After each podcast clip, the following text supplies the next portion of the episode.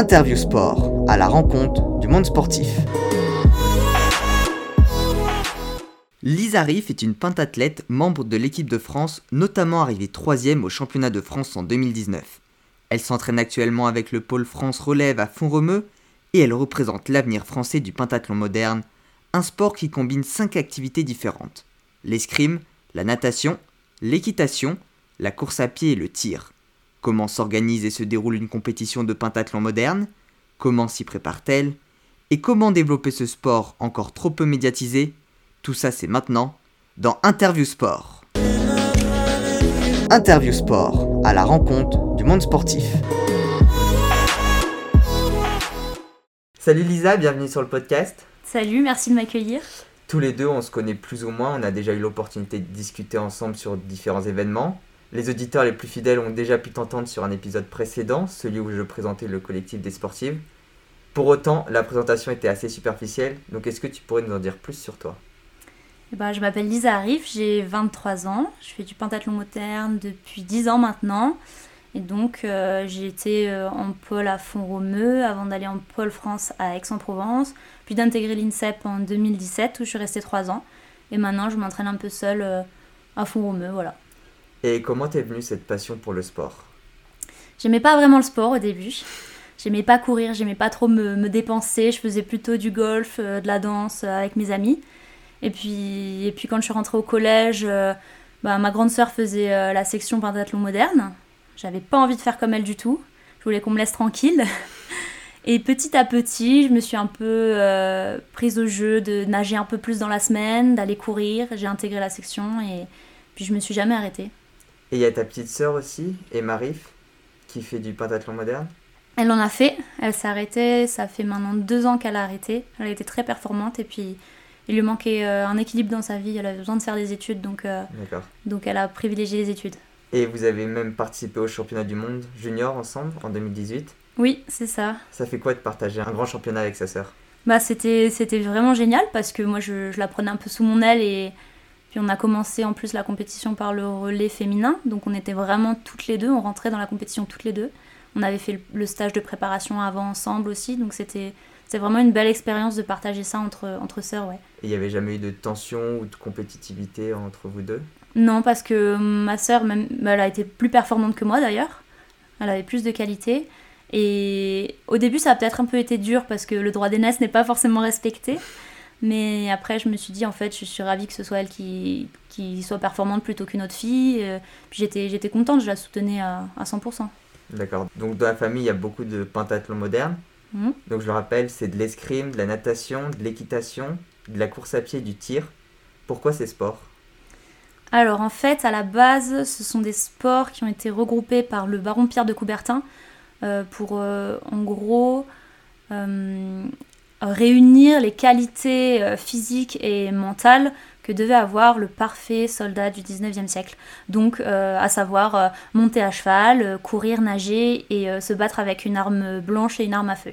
Il voulait faire l'athlète le plus complet possible en fait. Et comment se déroulent les compétitions? Ben, Sur une compétition, typiquement, on commence par la natation, c'est un 200 mètres nage libre.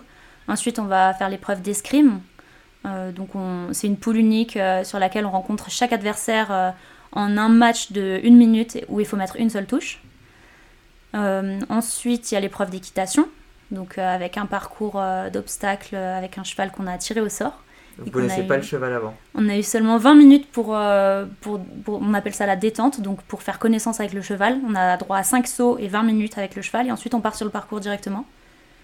Et, l'épreuve finale, c'est le, combiné, du coup, maintenant qu'on appelle le laser run, qui réunit euh, le tir et la course à pied, avec 4 fois 800 mètres et 4 tirs. Et sur cette, sur cette épreuve, en fait, on part avec un handicap start. Le handicap des points accumulés sur les épreuves précédentes. Et celui qui gagne cette, euh, cette course, ce laser run, gagne la compète. Et sur le combiné, j'ai vu que c'était 5 cibles à faire tomber en 50 secondes. C'est ça il se passe quoi si jamais vous n'arrivez pas à faire tomber les, cibles? Parce que par exemple, en biathlon, s'ils loupent la cible, ils vont devoir faire un tour de pénalité. Mhm. Et pour vous? Et nous, euh, en fait, c'est déjà très pénalisant d'aller jusqu'à 50 secondes de temps de tir. Parce que euh, au plus vite, euh, on peut faire moins de 10 secondes pour toucher les 5 cibles. Donc du coup, du coup, il n'y a pas de tour de pénalité. Euh, si on n'a pas fini euh, de toucher les 5 cibles avant 50 secondes, on part courir, mais on a perdu énormément de temps. quoi. C'est très pénalisant. Donc vous n'avez pas de, nombre de, cartouches ou de, possibilités Non, voilà. C'est pistolet laser en plus. Donc on peut recharger et tirer tant de fois qu'on veut. C'est juste qu'il faut, faut, le faire le plus vite possible pour perdre le moins de temps, de, le moins de temps sur la course. Et une fois sur place, comment ça s'organise Par exemple, du moment où vous arrivez au, moment du début de la compétition? En général, on arrive un jour avant. Sauf si c'est des compétitions très importantes, je pense qu'il y a moyen d'arriver euh, un peu plus longtemps avant, par exemple avant la finale de Coupe du Monde, si c'est en Corée. Il peut y avoir un stage euh, deux semaines avant au Japon ou des choses comme ça. Euh, là, sur une compétition classique, on arrive un jour avant. Il y a normalement une phase, euh, je te parle des, des championnats internationaux, donc du coup championnat d'Europe, championnat du monde et Coupe du Monde. On a une, un premier jour où c'est la qualification féminine. Donc euh, il va falloir euh, se démarquer et être parmi les 36 meilleures filles des qualifications pour passer en finale. Donc là, il n'y a pas l'équitation. le jour d'après, c'est récup pour les filles et c'est la qualif des garçons. Donc ça se passe de la même façon. Le troisième jour, c'est la finale des filles. Donc les 36 meilleures qui font toutes les épreuves, dont l'équitation, et le jour d'après la finale des garçons. Ça veut dire que vous êtes déjà rencontrés au niveau de l'escrime, du laser run et, du... et de la natation. Avant. Bon, après la natation. En qualification. Mais parfois, tu es dans une qualification où il n'y a pas. Euh, il a pas toutes les filles. C'est normal, il y a deux ou trois qualifications. D'accord. Des poules, en fait, on appelle ça. Poule A, poule B, poule C. Et donc, euh, en finale, tu te retrouves avec des filles avec qui tu n'étais pas en poule. Et en qualification, vous êtes combien, à peu près? Euh, ça dépend, ça peut être euh, une vingtaine ou un peu plus, ça dépend du nombre de participantes. Des fois, les garçons sont 30 euh, par qualification, donc ça fait 90 engagés. Et il faut, faut être bon en qualification pour, pour passer en finale. Donc ça veut dire qu'ils prennent les 12 meilleurs de chaque poule ou c'est en fonction de, du nombre de points que vous avez marqué Alors ils prennent les 10 meilleurs de chaque poule s'il y a 3 poules, donc ce qui fait 30 filles. Et ensuite les 6 filles qui restent, les 6 places manquantes, en fait, euh, il, faut, il faut avoir les, meilleurs points possibles. Euh. C'est du repêchage. Voilà, c'est un peu du repêchage. Donc, euh, si, par exemple, si dans ma poule, je suis pas du tout dans les 10, je peux très bien finir 13e. Mais comme j'ai fait un super combiné, j'ai gagné plus de points que la 11e d'une autre poule. Et dans ce cas-là, c'est moi qui passe en finale. Et avec autant de disciplines qui ne sont pas vraiment complémentaires, comment est-ce que l'on se prépare aux compétitions? on se prépare aux compétitions un petit peu toute l'année en fait, parce que comme euh, toute la semaine on s'entraîne sur des sports très différents, euh, on fait plusieurs sports euh, par jour, donc on peut commencer très bien le matin par la natation, ensuite on va courir, et l'après-midi ce sera escrime et tir, ou alors juste équitation. en fait, toute l'année, le fait de mettre du volume tous les jours, d'enchaîner comme ça, ça prépare aux, qualifications, aux compétitions. Et donc à enchaîner aussi deux jours de compétition. on a on se pose pas vraiment la question en fait. Euh, on le fait parce qu'on a l'habitude de le faire. Et puis ça, ça change les idées aussi de changer de sport. donc il n'y a pas vraiment de semaine d'entraînement spécifique à une discipline? Non, parfois il m'est arrivé à l'INSEP de faire des blocs euh, spécifiques, un peu plus axés par exemple sur l'escrime parce qu'il y avait des étrangers qui étaient là et on profitait de leur venue pour faire plus d'escrime, c'était plus enrichissant. Ou parfois en stage de se dire ben, cette fois on va axer plus sur la natation mais on fait jamais vraiment qu'un seul sport. On continue à pratiquer les autres à côté, c'est juste qu'on diminue un peu l'intensité ou le volume. Une semaine type, ça serait quoi? Une semaine type, euh, ben déjà je m'entraîne du lundi au samedi. Maintenant je m'entraîne aussi le dimanche si jamais euh, j'ai besoin de faire une, course à pied euh, que j'ai pas faite dans la semaine. j'ai plus vraiment de semaine type en fait. Maintenant j'adapte. Je fais sport le matin et le soir. Je nage ici à Font-Romeu, je nage lundi, mardi, jeudi, vendredi, samedi. Je cours tous les jours à peu près. Et le tir euh, deux, trois fois par semaine, l'équitation une fois, l'escrime deux fois. Et tu prévois ton planning de la semaine le dimanche ou c'est en fonction de tes envies euh En course, maintenant, j'ai un planning qui m'est envoyé par. Euh, on peut appeler ça mon coach de, course. c'est un ami qui me, qui me fait les, la planification maintenant. Donc, des très bonnes séances de course que j'adapte en fonction de, des autres sports que je fais. Euh, donc euh, du coup, ouais, je, je, je, fais vraiment aux sensations. En général, je, je suis hein, le programme, mais si je fais pas une séance ou que je la fais différemment, c'est pas très grave. J'en discute avec lui, il y a pas de souci. Et sur, euh, sur le reste des épreuves, je me, je me greffe en fait au, au pôle de Font-Romeu, aux jeunes qui, qui s'entraînent et qui sont au lycée. Je me greffe avec eux, c'est plus, c'est plus pratique. C'est très bien. Et justement, par rapport à tes entraînements, tu es originaire de Font-Romeu, Oui. puis tu es parti t'entraîner à l'INSEP, avant de finalement revenir t'entraîner à Font-Romeu. Mhm. Euh, quelle différence entre les deux établissements et pourquoi autant de changements? Alors l'INSEP, c'est un petit peu le saint graal euh, du, du pentathlète et peut-être dans notre sport aussi, c'est vraiment... Du euh, sport, euh, du sport français Oui, voilà. Nous, en pentathlon, on, a toujours voulu s'entraîner pour rentrer à l'INSEP. Et puis, une fois qu'on est à l'INSEP, être très performant en Coupe du Monde, en senior, puis aller aux Jeux. Moi, j'ai fait trois ans, même deux ans et demi à l'INSEP. Ça a été très, très enrichissant. Vraiment, ça m'a beaucoup apporté. C'était génial. Le cadre est juste incroyable. hein. Euh, On a tout. Il y a le médical, il y a le self, il y a les chambres, toutes les installations sur place. C'est incroyable. Sauf que peut-être que, que du coup, pour moi, au bout d'un moment, c'est devenu trop lourd de faire que ça, que du sport, de, de vivre que pour le sport, même si malgré tout, j'avais quand même continué mes études toutes, les, toutes ces années-là. Et donc, du coup, j'ai décidé de partir. Euh, je pensais arrêter complètement. Et en rentrant à Font-Romeu, euh, je, me suis, je me suis réentraînée un petit peu, mais pour le plaisir vraiment, parce que j'avais besoin de retrouver ce plaisir-là dans le sport. Et donc, euh, je pense que Font-Romeu, c'est à plus petite échelle, c'est plus familier euh, que, ben, pour moi du moins, parce que c'est ma maison, que l'INSEP. C'est ouais, une plus petite échelle, et pour autant, il y a quand même des super infrastructures. euh, tout est sur place aussi, donc euh, c'est très très pratique euh, pour s'entraîner, du moins en pentathlon. Et par rapport à la notion de plaisir dont tu parlais, est-ce qu'il y a une discipline que tu préfères? Non, euh, on me demande souvent euh, ça, mais j'ai pas vraiment de sport préféré dans, le pentathlon. Je les aime tous, les cinq, parce que si je les aimais pas, je sais que je pourrais pas m'entraîner à haut niveau dedans. Donc j'ai appris à les aimer en fait, les uns après les autres. Par exemple, au début, j'avais peur de l'équitation, j'avais un peu une boule au ventre quand j'y allais. Et j'ai appris à maîtriser, j'ai appris à aimer ça, le contact aussi avec les chevaux. Donc, euh, pareil, la natation, j'ai peut-être plus de difficultés dans ce sport-là que dans les autres. Mais j'aime j'aime nager, donc euh, ça me pose pas de, de problème. non. Et en parallèle, tu es dans une école de management de Grenoble. Oui.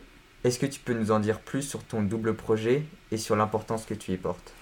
Alors déjà, moi, j'ai j'ai été du coup au lycée à Font-Romeu, où, là où le double projet est vraiment très bien structuré, les enseignants sont au courant, tout- est vraiment bien organisé pour qu'on puisse mener euh, notre euh, projet sportif et notre projet euh, scolaire à terme en même temps. Et quand je suis partie à Aix-en-Provence avant d'aller à Paris, donc je suis rentrée à la fac, c'était assez compliqué, mais j'ai toujours, toujours fait mes études. Mes parents m'ont toujours dit que c'était très important de les continuer, même si je faisais du sport à haut niveau et que c'est ce qui me passionnait. Il fallait que je fasse des études parce que ça me, ça me procurerait forcément un équilibre. Et euh, quitte à dédoubler, à prendre plus de temps pour faire les études, il fallait que j'en fasse. Donc euh, c'est toujours quelque chose qui, m'a, qui a été une priorité, ouais, de continuer les études. J'ai fait une licence euh, de langue étrangère appliquée avant d'intégrer ce, ce master-là à Grenoble et qui était complètement à distance. Et c'est pour faire quoi plus tard? Je ne sais pas. J'ai pas mal de possibilités, mais j'attends de voir un petit peu les opportunités qui se présenteront, les stages, Comme les stages que je pourrais faire. Comme, je ne sais pas, elles ne se sont pas encore présentées. au, moins, au moins, ça c'est clair. Et est-ce que cette volonté d'avoir un double projet est liée au fait que le pentathlon n'est pas très médiatisé et n'est pas le sport le plus, euh, le plus populaire en France? Bah ça c'est sûr, je me suis jamais dit que j'allais pouvoir vivre du pentathlon, même si j'étais championne olympique. Donc, euh, donc oui, euh, oui, oui, c'est sûr que c'est pas comme euh, le sport, euh, comme le foot où on peut être pro. Nous, on n'est pas pro. Il n'y a, pas- y a pas de salaire quand on est pentathlète. Donc oui, il y avait toujours cette réalité-là de se dire si un jour je me blesse ou si un jour j'arrête, en fait, il faut que j'ai une solution B. Il faut que j'ai quelque chose à quoi me raccrocher il faut pas que faut pas que ma vie soit basée entièrement sur le pentathlon. Ça, c'est pas c'est pas viable quoi. Donc aujourd'hui en France, c'est impossible de vivre du pentathlon moderne Je pense qu'il y en a qui, qui peuvent, à travers leur image, leurs très bons résultats et, et leur, bah, du coup, leur partenariat, leurs sponsors, leur activité, euh, leur société d'image qui ont réussi à, à développer ça. Mais être pro en penta, euh, ça n'existe pas. D'accord, donc en fait c'est ce qu'il y a autour, euh, l'image. c'est ça. Par exemple, Elodie Clouvel, qui a fait vice-championne olympique à Rio, pas mal de, de partenariats et parce que aussi elle a créé sa, sa société d'image de marque et donc euh, je, je pense qu'elle s'en sort très bien mais elle est aussi euh, par ailleurs elle a un contrat aussi avec l'armée des champions donc c'est pas peut-être qu'elle ne vit pas euh, seulement du pentathlon Et que faire pour développer le pentathlon moderne? Que faire? En parler? en parler sur les podcasts, en parler autour de nous, avoir des bons résultats. Euh, et puis essayer de, de, participer à des projets de développement, peut-être avec la Fédé, avec la Fédé aussi internationale de pentathlon. Donner la visibilité.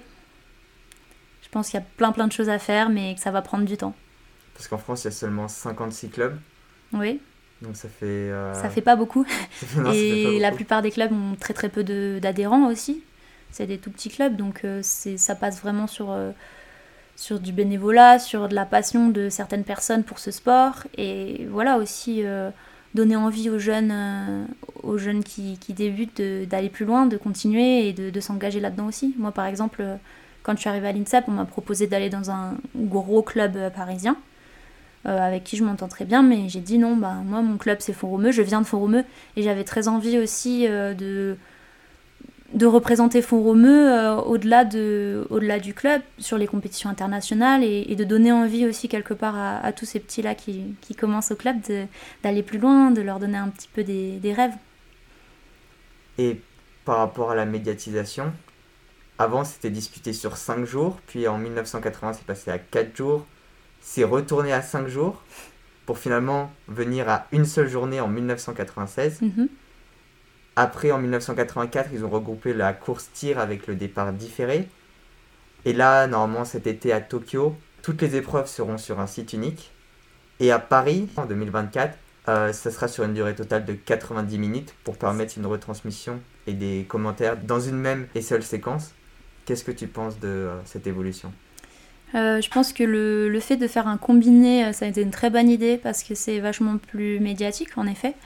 Après là, il y a beaucoup beaucoup de réformes qui passent euh, pour justement changer les formats. D'ailleurs, en avril, après la Coupe du Monde que je vais faire, je vais tester les nouveaux formats à Budapest qui veulent mettre, qui veulent mettre pour Paris 2024. Donc des formats très rapides, très différents et qui vont quand même pas mal changer ben, le le pentathlon en une journée. Hein. On se le dit, ça va être différent. Ce sera peut-être pas vraiment le même sport pour nous qui, connaissons ça. Et bah, je me dis que c'est peut-être pas c'est peut-être pas la meilleure solution pour, euh, pour que le, le, pentathlon soit le plus médiatisé. Il faudrait peut-être commencer par, euh, par faire des belles images, par faire de la belle promotion, du développement, avant de vouloir changer absolument le, format. Parce que maintenant, euh, ce enfin, apparemment, le, l'événement sportif le plus euh, médiatisé, le plus suivi au monde, c'est quand même le Tour de France, il me semble, après les Jeux ou à quelques, enfin, dans un sens ou dans l'autre. Et pourtant, le Tour de France, ça dure, je sais pas, combien de semaines C'est toute la journée. Et pourtant, tout le monde le regarde. Alors pourquoi le pentathlon en une journée, plutôt que 90 minutes, serait pas euh, intéressant, tu vois? Puis en plus, ça va peut-être changer la manière de s'entraîner oui, oui, parce que là, ce que je vais essayer, c'est au lieu de faire 4 x 800, ce serait des 4 x 600. Donc toi qui connais un peu la course, tu te rends bien compte que des 800, c'est pas pareil que des 600, ça ça tape pas de la même façon dans le corps, euh, donc euh, ça, ouais, c'est différent. Est-ce que ça dénature? Est-ce que c'est une bonne chose? Chacun est libre de penser ce qu'il veut, mais moi je me dis que peut-être euh, peut-être le problème est ailleurs en fait. D'accord. Et donc là, tu as dit que tu allais partir à Budapest. Avant du 15 au 18 avril, tu vas te rendre à Sofia pour la troisième manche de Coupe du Monde. C'est ça. Donc là, ça sera sur le format traditionnel. Oui. Euh, ça sera quoi ton objectif là-bas?